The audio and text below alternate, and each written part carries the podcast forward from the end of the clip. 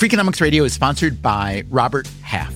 Robert Half research indicates nine out of 10 hiring managers are having difficulty hiring.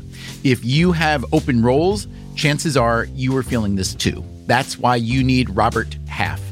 Their specialized recruiting professionals engage with their proprietary AI to connect businesses of all sizes with highly skilled talent in finance and accounting, technology, marketing and creative, legal and administrative, and customer support. At Robert Half, they know talent. Visit roberthalf.com today.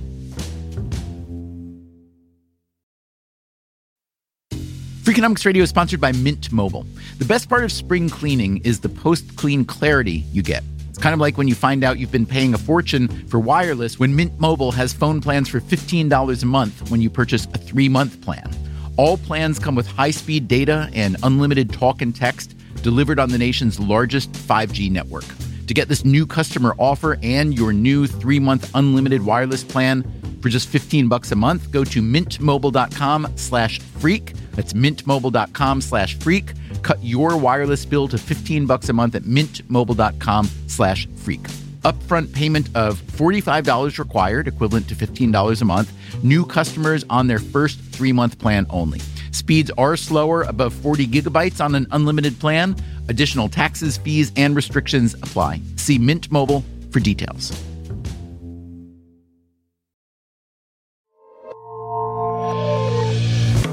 It is a very lonely job. I wouldn't want it. 40 hour days, eight days a week. And then, boom, they make a decision and everybody's happy. Everybody has some skeletons in their closet. There really isn't a honeymoon period because you are the CEO. Are CEOs born or made? I'm pretty sure it's some combination of both. You know, you, you look at the data and there's 10 different recipes for success. Nicholas Bloom, an economist at Stanford, has been studying leadership for years. No one could really give us a straight answer on what defined a good or a bad leader. Sure, there are some people that are better than others, but it's damn hard to tell what it is. We've been spending our time lately interviewing the CEOs of companies like Microsoft and PepsiCo and Facebook. You'd think there'd be some sort of a template for what makes a successful CEO, some set of common characteristics. But as Nicholas Bloom and others have told us, the data tell a different story. It's very hard to pin down just what produces or predicts or even indicates a good CEO. So, today on Freakonomics Radio, in the absence of great statistical evidence, we'll go the anthropological route and ask the question how do you become a CEO? We'll track our CEOs from their beginnings through their ascensions, including how they almost didn't make it. I expected I might get fired. He didn't have the nerve to see me face to face because he knew I would have probably punched him out. And then I had my ass kicked in enough times. And, and then I, um, yeah.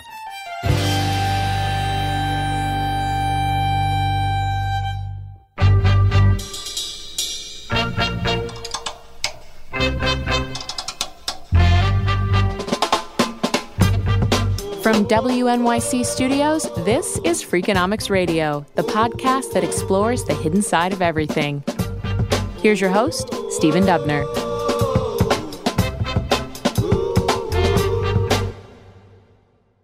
Of the CEOs we've been interviewing, four of them got an MBA from an elite school, two have law degrees, one has a PhD. On the other end of the spectrum, one is a college dropout and one is a high school dropout. I was 16 when I started off in business, so I was virgin at business. You may recognize that voice. Yeah, my name is Richard Branson, and um, what do I do? I do everything virgin. Now, your title, um, your official title, as far as I can tell, is founder, comma Virgin Group. Uh, in addition to that, are you the CEO of anything? I used to be, um, uh, but I've delegated pretty well all the CEO roles. You created your own path and just kept going and kept having ideas, kept trying, failed, didn't let it bother you, and so on. But from the original, the, the magazine, Student Magazine, which was a culture magazine, to record stores, record label, airlines, trains, mobile phone company, et cetera, et cetera, et cetera. I, I don't know who you might have looked to as a model for that. First of all, I never thought of myself as a business person or, or an entrepreneur. I just initially just thought of myself as an editor and wanted to uh, have a magazine to campaign against the Vietnamese War. But in order for the magazine to survive, I had to worry about printing and paper manufacturing and, and distribution and so on. And I sort of became an entrepreneur. And you know, my education uh, was, you know, being in the real world and, you know, learning the art of survival. I am the only child of two parents who both dropped out of high school. David Rubenstein is a co founder of the Carlyle Group, one of the biggest private equity firms in the world. Until recently, he was also its co CEO. He went to Duke University on a scholarship, then law school at the University of Chicago. After a couple years in New York doing corporate law, he moved to Washington. I worked for Ted Sorensen, who had written that great speech for John Kennedy. He helped me get a job, which ultimately led me to the Carter campaign. So at 27, I was the deputy domestic policy advisor to the President of the United States, a job I obviously wasn't qualified for. Now, I've read that you stayed late at your job to make sure that your memos were on top of the president's briefing pile. It's, uh, for better or worse, completely true.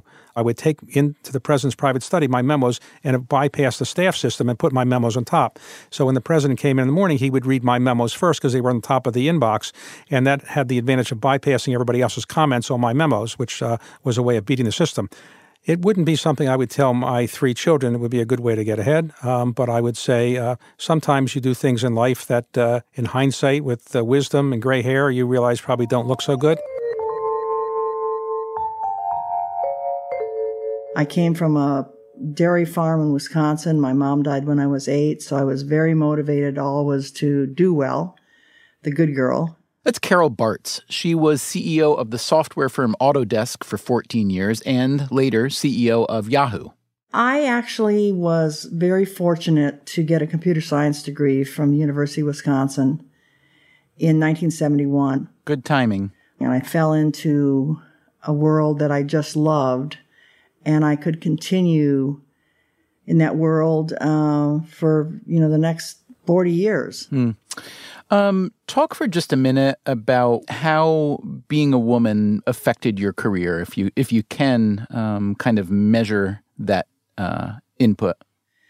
First of all, it was easier in the beginning because not many people had computer science degrees, and so they didn't care if you were orangutan, you could, you know, get a job because they didn't understand what was going on and they thought maybe you could help them. Unfortunately, though, at that time, I walked into a mess of typical bad men uh, that you read about today. But I was a tough farm girl, so I didn't let too much get in the way. You mean bad in a sexually harassing kind of way, or oh, absolutely, discre- yeah, oh, uh-huh. absolutely, yeah, yeah, yeah, absolutely. I mean, when I was at 3M, the guys that I worked with called me Carl because they didn't want their wives to know they were traveling with a female. um, mm-hmm. So that that of course wasn't harassing me. It was just kind of an indicator of how the world was. And you know, as time went on, and I was able to move up, I was fortunate enough to have some very good mentors and leaders that believed in me, and um, and I was ornery. I think I'm a product of two amazingly unique American things. That's Satya Nadella, the CEO of Microsoft. The first is this technology um, that reached me where I was growing up that even made it possible uh, for me to dream the dream. And then the enlightened American immigration policy uh, that would be like to debate, but it allowed me uh, to come here in the first place and live the dream. Only in America would a story like mine be possible. In addition to you, the CEOs of Google, Adobe, MasterCard, and many other big American firms are Indian American, often immigrants like yourself.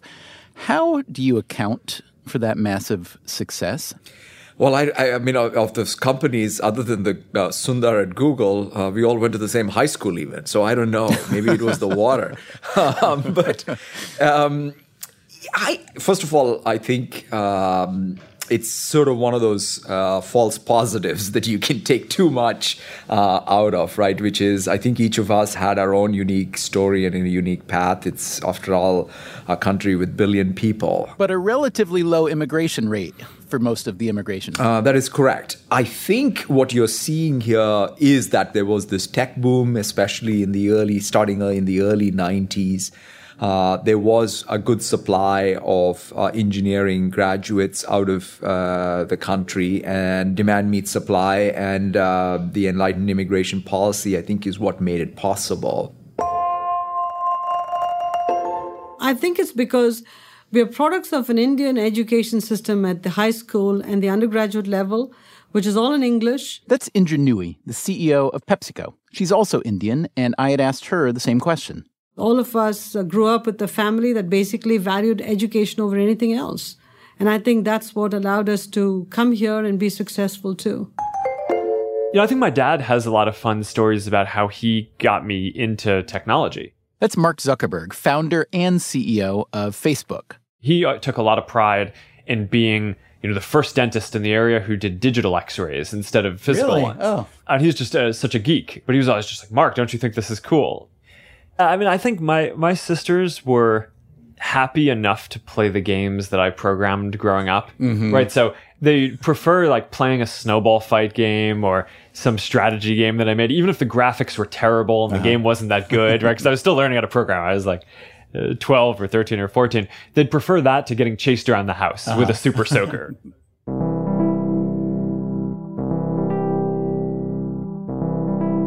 You probably already know that Zuckerberg dropped out of Harvard. 10 years ago, you know, I was just trying to help connect people at, at colleges and a few schools. He's probably the most accidental CEO we spoke with. Yeah, well, I never started this to build a company. At 33, Zuckerberg is also the youngest CEO we interviewed. The oldest, at 82, is Jack Welch, former longtime CEO of General Electric. Treating everybody the same is ludicrous. And I don't buy it. Welch joined GE in 1960 with a PhD in chemical engineering. It was a different era. Well, let's start with differentiation. I learned differentiation when I was 11 years old in a playground. And the other guys were 15 and 16. And what happens to the worst player? He picks last and he goes to right field. That's differentiation. I, I mean, that hasn't changed in my mind from the day, the first day I went to the playground. Welch spent his whole 40 year career with GE, the last 20 as its CEO. Uh, it's not cruel and Darwinian and things like that that people like to call it. A baseball team publishes every day the batting averages, and you don't see the 180 hitter getting all the money or all the raises. Athletics is the purest form of differentiation because it's public and business is more subtle and, it, and it's more qualitative. So the precision isn't there to differentiate. So judgment's important. But you don't win with a gang of mediocre players in business or in baseball. Yeah. Do you want to be in the losers' locker room or the winners' locker room? What's more fun? When you look back at your tenure at GE, you had an awful lot of different issues, controversies, occasional crises. You had financial, you had environmental, you had some involving personnel. Right. Walk me through what felt at the time like the worst one and how you addressed it. Well, there, I, I blew up a factory Yeah, that was early on, right? early on. it. And tell the story about how your boss, or who, maybe it wasn't your immediate boss. My immediate boss didn't know me. Uh huh. Yeah. He made sure he got away from me. and I blew the roof off the factory. Fortunately, no one was killed. Yeah. And I was called down to New York to explain what happened by my boss's boss's boss. So I met this guy really for the first time. This guy named Charlie Reed, I believe. Yeah, yeah, good, good, good for you. You did some homework. All right. You're expecting what from Charlie now? I didn't know him, so I didn't know what to expect, but I expected I might get fired. Yeah. I drove down in my Volkswagen from Pittsfield. I met Charlie, and all he did, it turns out he was a PhD chemical engineer from MIT. So he took me to the Socratic method. Do you know why it happened? What would you do differently? Why did you do that? Why did you do this? And he was coaching me and he was couldn't be nicer. And I learned from that and never kick anybody when they're down. Hmm. Kick them when they start to swell, but don't kick somebody when they're down. And Charlie did a hell of a job of coaching me through the error I made in blowing oxygen through benzene without enough grounding. And you think that changed the way that you managed going forward? Right. That was, you know, almost 20 years before you took over. Yeah, Do but it changed my life forever. From the outside, it's tempting to assume that the path of chief executive has been a straight line, a procession of victories, small and large. That is rarely the case. Failure is not only common among the CEO class, but to some degree, desirable. Nicholas Bloom again. You need that experience of adversity. Uh, in Silicon Valley, there's this old saying about you actually love to fund people that have uh, had one or two business failures, but three or more is pure carelessness. Oh yeah, A- and then I had my ass kicked in enough times, and yeah, I remember the moment. Um, in late 1980, 81, That's Ray Dalio. At the time, he was running a small hedge fund called Bridgewater Associates. I had calculated that American banks had lent to foreign countries a lot more money than those countries were going to be able to pay back. Dalio's calculation turned out to be right. This brought him a lot of attention from Wall Street. He was asked to testify before Congress. Dalio told anyone who would listen that the looming debt crisis would inevitably lead to a stock market crash. I was so wrong. I had to let clients go. I lost money. I got so broke that I had to borrow $4,000 from my dad and letting go people who were like extended family. It was literally down to me. That was a very painful experience, but it was one of the best experiences that happened in my life because it changed my perspective from thinking I'm right to asking myself, how do I know I'm right? Dalio rebuilt Bridgewater from scratch. And that began the whole process of trying to find the smartest people I can find who disagree with me and be curious about what they think to create a culture in which there's independent thinking. Bridgewater would become famous for using algorithms to make decisions and for practicing what Dalio called radical honesty and radical transparency. The senior partner said that um, you're making people uncomfortable, you're demoralizing them with your straightforwardness. But it worked. Bridgewater is now the biggest hedge fund in the world 1,500 employees, roughly $160 billion under management. Dalio, who recently stepped down as co CEO, has a net worth of around $17 billion. He traces his success back to having weathered and learned from that early failure. we have a challenge of being able to deal with our own imperfections and our own weaknesses um, and our own being wrong. And our society reinforces that. It's reinforced in schools about, you know, okay, you got the grades right, you're right, or you're right, or you're right, or you're right. It doesn't reinforce the notion of failure and learning from failures and that whole experience. Well, we've made plenty of mistakes, as everybody in this business has. David Rubenstein again from the Carlyle Group. Anybody that tells you they haven't made a mistake probably really isn't in the business or isn't being honest. Carlyle is a private equity firm buying established companies, sometimes replacing their CEOs, and ultimately selling them off. This is not to be confused with a venture capital firm, which generally funds startups. I don't think I have the skill set in venture capital. I passed on Facebook when Mark Zuckerberg was in college, and I had a chance to be an early owner of Amazon and, and effectively turn it down. Still, Rubenstein is among the most experienced people on the planet when it comes to observing CEOs. Carlyle has acquired or invested in nearly 600 companies in aerospace, healthcare, energy, media, financial services, you name it. So Rubenstein has formed some rules of thumb. Running companies is different than getting them off the ground. I think it's much harder to get them off the ground. But generally, the companies that are going to make it, with some exceptions, are the companies that have a CEO, founder, who has driven the company for the first couple years and really driven it to success. And then you bring in a CEO who's better at managing a more mature company than somebody who's getting it uh, off the ground. Some of the greatest managers of uh, companies in the world are not great entrepreneurs, and some great entrepreneurs are not really good at managing companies. In the latter category, Travis Kalanick of Uber comes to mind. Great entrepreneur. As a manager, much less great, which is why Kalanick is no longer the CEO of Uber. As for successful CEOs who weren't entrepreneurs, there's Lou Gerstner, who ran IBM and RJR Nabisco, Alan Mulally, who ran Ford, and before that, a division of Boeing. But what about the third group? Company founders who go on to successfully run their firm. It's a rare person like Bill Gates, who was an entrepreneur and also was a very effective CEO for many, many years.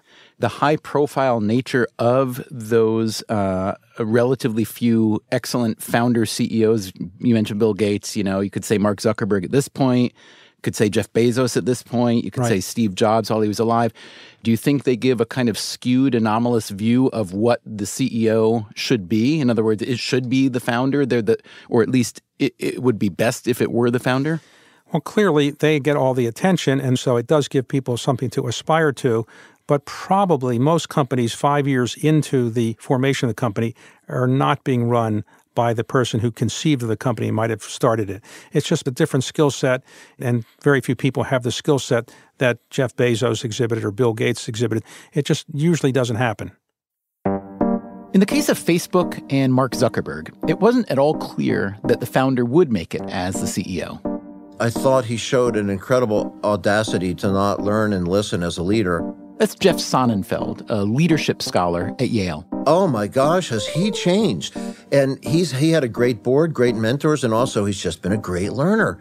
He has been remarkably different now as a leader than he was when he first became CEO. I actually think the most important thing is what decisions and what process on a day to day basis you choose to let people have the freedom to do and just not get involved with. And that's Zuckerberg. A huge part of, of how Facebook works is giving a large amount of freedom to our engineers at the company and to people who use the product um, to make with it what they will right? And, and trusting people to do that rather than was that hard for you to get to or? I think it's hard every day. I, I think uh. because when you're running something you of course have the ability to make as many of the decisions as you would like. So the the real art i think is not um, not when you know that you have someone who's a superstar who's going to make great decisions, but deciding to let people do things that you disagree with because on principle and um, you know it's just going to free up more creativity and and people will feel like there's more potential to try different things in the future that may be better um, if you let them go do those things, even if you disagree with them. Too many young entrepreneurs, you know, just want to cling on to everything, and um, they're not they're not good delegators. Richard Branson again, the founder of Virgin. If I'm ever giving a talk to a group of young business people, I will tell them, you know, go and go and take a week out to find somebody as good or better than yourself.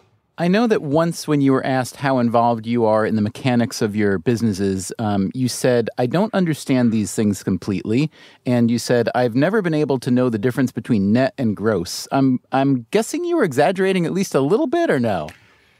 Well, I'm I'm quite badly dyslexic, and um, it was on my fiftieth birthday that um, I was having a meeting with a group of executives, and and I asked the question: Is that good news or bad news? When some figures were given to me, and and one of the executives took me outside the room, and he had a some colouring pencils, and he had a, a blank sheet of paper, and he coloured in this piece of paper blue, and then he put a net uh, fishing net amongst it. He put little fish in the fishing net.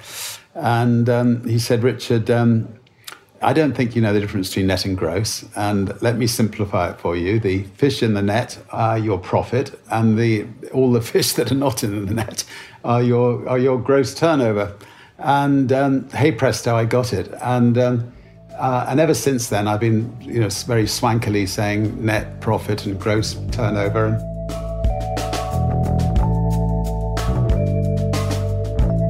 Coming up on Freakonomics Radio, okay, the CEO chair is suddenly empty and you've got to fill it. What happens now? We can't take one of these knuckle dragging drones from within to save us. Even the day before they told me that I was going to be CEO, I didn't think that I was going to become CEO. I was on the sidelines thinking what, what I would do if I got it. And when I got it, I did it. Tradition versus change, insiders versus outsiders, Microsoft versus the world. That's coming up right after this.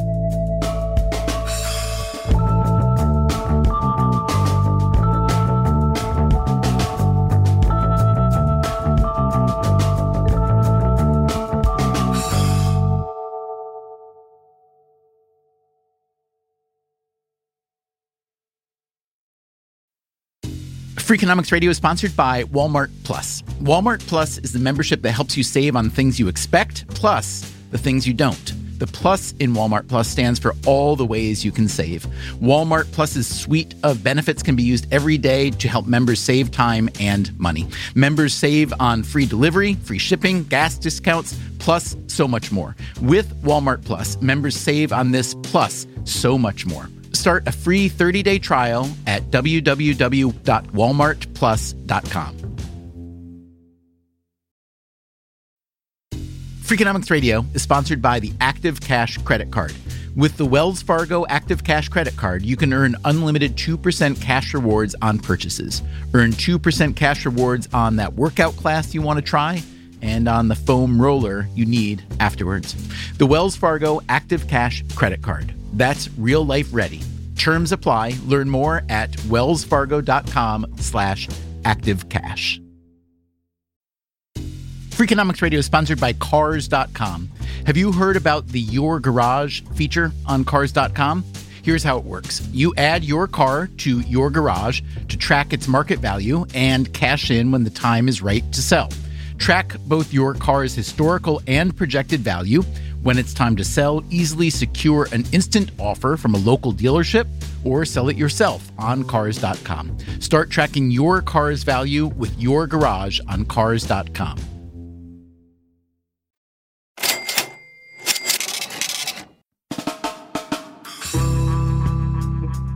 Where do CEOs come from?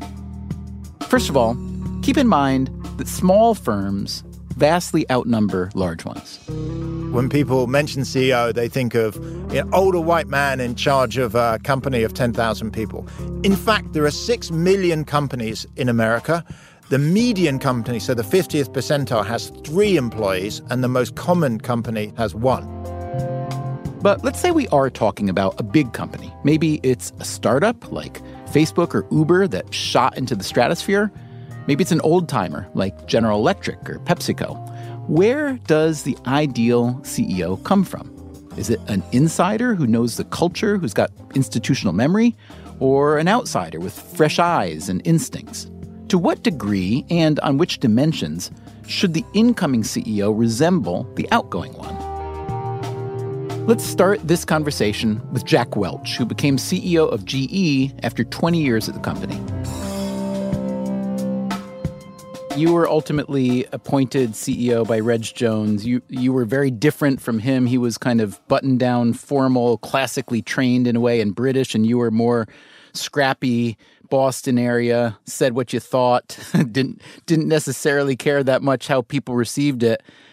It was a, it was a fascinating handoff from him to you, and it's amazing that he saw in you, uh, you know, what others may not have seen. I'm curious you were there a long time before that day. I, I wonder how much you were motivated to stay and rise by your desire to change the way the company was run because you and he both acknowledged that at the time you took over, GE needed a lot of change. Yeah, I had an enormous thirst to get my hands on it. And so obviously I was on the sidelines thinking what, what I would do if I got it. And when I got it, I did it. you make it sound pretty easy. Well, eh, it, fr- frankly, it's a lot easier to come up in a company and see its foibles from the bottom yeah. through the middle, then be brought in as a hero at the top and know nothing of the infrastructure or the vibes of the place. Welch eliminated many of GE's business units, and he let go so many employees that he came to be known as Neutron Jack. Doing so, he argued, was how GE was going to win, and it didn't help any employee to pretend that they were better than they were. It's a sin if people come to work not knowing where they stand. Everybody who works for you must know what where they stand, what their boss thinks about them, what the company thinks about them. This idea of false kindness is pure nonsense. Pure nonsense. Jack Welch was not everyone's favorite flavor. Some said he was abrasive, that his cost cutting was inhumane. Others said he got lucky, turning GE into more of a finance company during what turned out to be a huge stock market run up. Whatever the case, his tenure as CEO, from a performance perspective, was extraordinary. We were doing $26 billion in sales with $1.4 billion of profit and we had 420,000 employees. Okay, that was the early 1980s. 20 years later, we were doing $150 billion in sales, plus or minus, and we were making $15 billion, and we had 300,000 employees instead of 420. So either we were fat before and we needed to move, or something's different. It's a sample set of exactly one, but Jack Welch is evidence that it's possible for an insider to take over and kickstart a legacy firm. But what if GE had brought in an outsider? Maybe they would have done even better. For a firm in need of big change, you'd think that an external CEO might have all sorts of advantages, wouldn't you? The truth is just the opposite. The research slightly favors the objective internal person to make the big changes. That, again, is Jeff Sonnenfeld from Yale. They know where the problems are, where the bodies are buried. They also know where the opportunities are. An objective, smart, honest, intelligent insider is generally a much better pick than somebody from the outside. Here are some numbers to back up what Sonnenfeld's saying. A 2009 academic study, which analyzed established public companies from 1986 to 2005, found that internally promoted CEOs led to at least a 25% better total financial performance than external hires. A 2010 study by Booz and Company similarly found that in 7 of the 10 previous years, insider CEOs delivered higher market returns than external hires. And yet, External hiring seems to be on the rise. In 2013, between 20 and 30 percent of boards replaced outgoing CEOs with external hires. A few decades ago, that number was only 8 to 10 percent. Outside hires also tend to be more expensive. Their median pay is $3 million more than for inside hires. So, an external hire will, on average, cost you more and perform worse. And yet, that's the trend. What has happened in this oh so troubling governance days of this new millennia is the insiders are often disparaged way too quickly as boards have taken on with a messianic zeal a belief that whoever our savior is for the next uh, CEO, it ought to be somebody from the outside because, hey, if this company is not performing perfectly, we can't take one of these knuckle dragging drones from within to save us. With the outside, you have no idea if that person has gotten a lot of credit because of a biased relationship with the search firm, or maybe that person had been part of a successful operation in a strong performing company and is benefiting from the afterglow of other people's work. Whereas in the inside, a person, you know when they've tripped. So often we give too much attention to mistakes from an insider, but an insider we can judge how they've learned, how they've come back from setbacks and mistakes, and an insider tends to be a much better choice. In 2014, Microsoft, one of the biggest companies in the world, found itself searching for a CEO. Steve Ballmer had announced he was stepping down. He'd been at Microsoft forever, the 30th employee hired, and he was just its second CEO after co founder Bill Gates. A lot of names were mentioned as Microsoft searched for its next CEO. Many of them were high profile outsiders. One name rarely mentioned was Satya Nadella. He was a relatively low profile insider, a computer scientist who'd been at the firm since 1992, and yet Nadella was the ultimate choice. You make no secret of it that that a lot of people were hoping for an outsider to be appointed CEO of Microsoft, um, but you're a lifer. I gather there wasn't a lot of enthusiasm internally when you were named. As you said, I'm a consummate insider, but the one thing that I've tried to do, uh, being someone who's grown up in Microsoft, is have as objective an outside in view. He was a very humble guy. That, again, is CEO watcher Jeff Sonnenfeld. He was never going for the bright lights and trumpets. There was no grandiosity about him. And he was quietly but prophetically building up the cloud business that wasn't, you know, Bill Gates or Steve Ballmer's front burner topic. Uh, and yet he saw what was coming. And as CEO, one of the things he's done is by increasing market cap since he's been in there in just what three years, just just over three years, by two hundred and fifty billion dollars. That $250 billion figure was accurate when we spoke with Sonnenfeld, but that was a few months back. As of today, Microsoft's market cap has increased by more than $400 billion since Nadella took over, its share price more than doubling. But that tells only a small part of the story because he did come into a culture that had become very bureaucratic. It had become possessed by very strong turf issues. And you might say, well, how did he do it? Just talking with insiders in there, uh, there's an absolute genuine collaborative decision making on anything large or small that there it isn't driven by fiefdoms nothing by imperial decree uh, there's an accessibility and a friendliness almost a playfulness that he's brought in to a company where you, you just wouldn't have thought it was possible at this life stage to do it what he did to revive the culture is is really is incredible nadella himself attributes his management success to one word empathy. He wasn't always so empathic. I always ask myself, you know, at, at whatever, at 25 when I was interviewing and somebody says, What would you do if you, you see a baby on the street uh, crying and after having fallen down? Uh, I answered with, you know, thinking this is some trip question, maybe there's some algorithm that I'm missing, uh, and said, I'll call 911, uh, only to have uh, that manager, wake, you know, get up and walk me out of the room saying, you know, that's the absolute bullshit answer. Um, and if, if you see a baby falling down, you pick them up and hug them. And I was devastated because I remember thinking about it and I say, how could I not get that? By Nadella's own admission, it took an even more dramatic event for him to get it. On the 13th of August in 1996 at 11:29, uh, all our life changed. His wife, Anu, an architect, had just given birth to their first child, Zain, he had a severe case of cerebral palsy.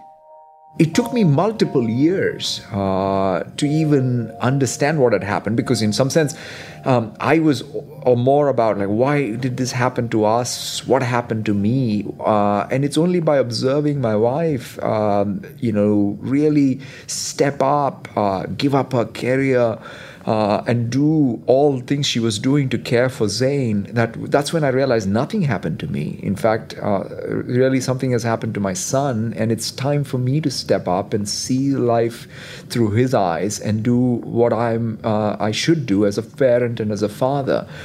Um, so that's, I think, perhaps the biggest lesson for me around empathy, and it's only developed through your life's experience. It's not something that's really endowed on you, uh, but as long as with every passing year, with perhaps every passing mistake uh, you make, uh, you develop more of a sense of being able to see life through other people's eyes, is going to make you more effective parent, more effective colleague, um, and a, a more effective partner.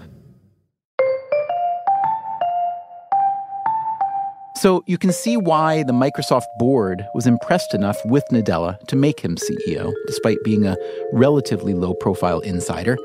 And that choice, so far at least, has paid off. But the fact is that many, many CEO searches look for a very, let's say, a very typical sort of candidate. I talked about this with the Stanford economist Nicholas Bloom. By the time you get to people with basically, you know, great education, charming individuals, uh, you know, some kind of prior experience, they're all in the frame for leadership. It sounds as though you're raising then a central problem or, or challenge at least, which is if everybody's always looking for CEOs who fit the CEO mold, then you're going to continue recruiting and installing a bunch of well educated white men from middle or upper middle class backgrounds, which is, you know, I think we'd all agree is A, uh, potentially very discriminatory, but B, potentially idiotic because you're reducing your pool of potentially excellent people. So, how do you deal with that?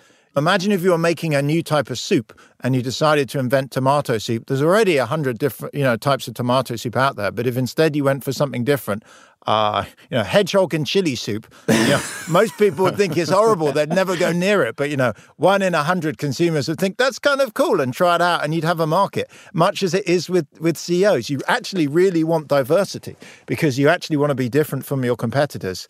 Uh, and that enables you to have the edge. It enables you to innovate.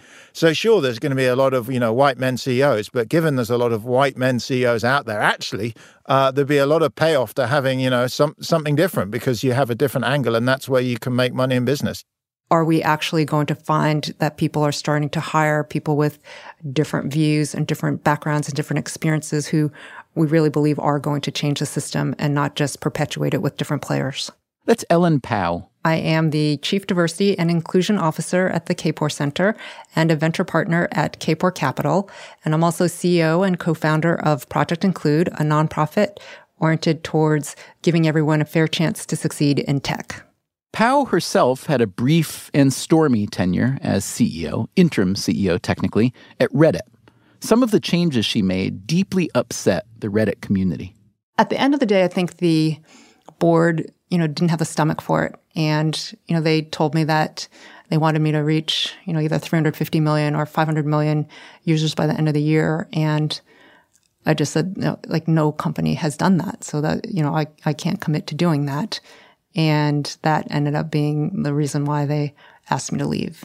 From her experience within firms and as a venture capitalist, Pao has found that the CEO playing field is quite unlevel, tilted especially against women.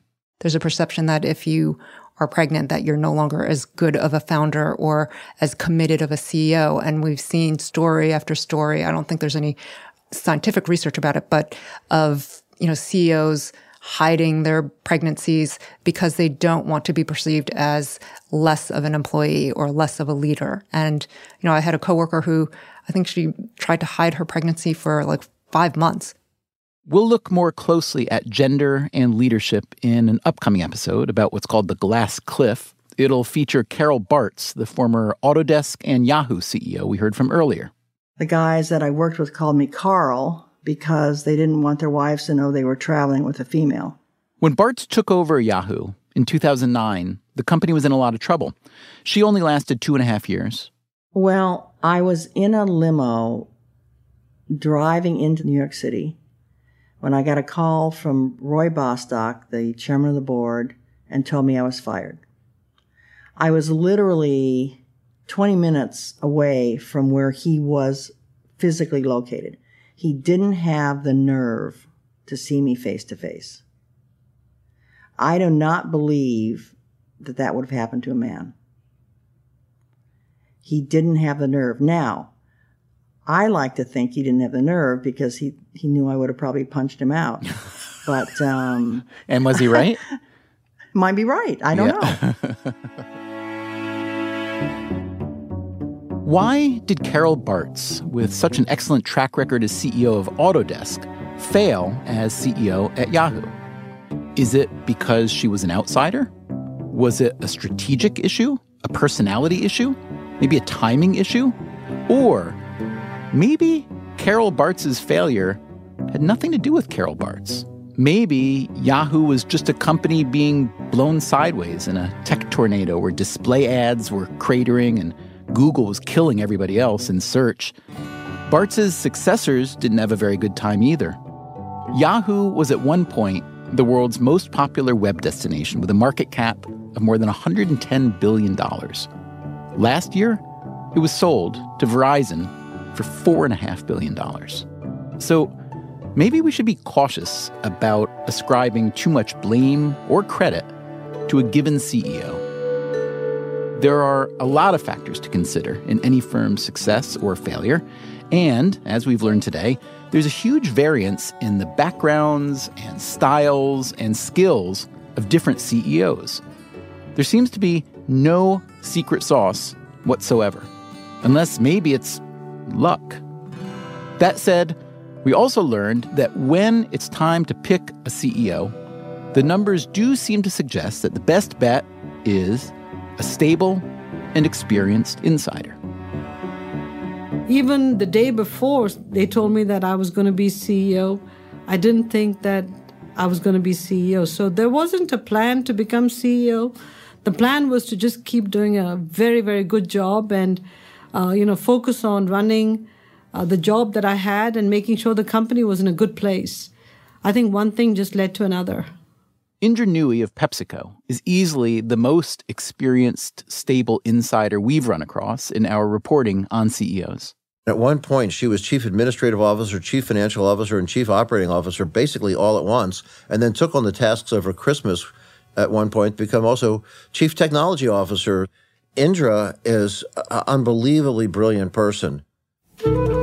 So, coming up next time on Freakonomics Radio, what's it like to take over a huge multinational food and beverage company just as the world decides that your food and beverages are a threat to humanity, and just as a global recession hits? One had to learn in a hurry how to run this company through extreme periods of adversity. And there's no book you can read. Uh, you have to develop the book as you go along. And that's what was really, really, really tough. Nooyi on how to run a company instead of getting run over by it. That's next time on Freakonomics Radio. Freakonomics Radio is produced by WNYC Studios and Dubner Productions. This episode was produced by Max Miller. Our staff also includes Alison Hockenberry, Merritt Jacob, Greg Rosalsky, Stephanie Tam, Vera Carruthers, Harry Huggins, and Brian Gutierrez. For this series, David Herman did the sound design with help from Dan Dzula, and the music you hear throughout our episodes was composed by Luis Guerra. You can subscribe to Freakonomics Radio on Apple Podcasts or whichever podcast app you use. You should also check out our archive at freakonomics.com, where you can stream or download every episode we've ever made. You can also read the transcripts and find links to the underlying research. We can also be found on Twitter, Facebook, or via email at radio at freakonomics.com. Thanks for listening.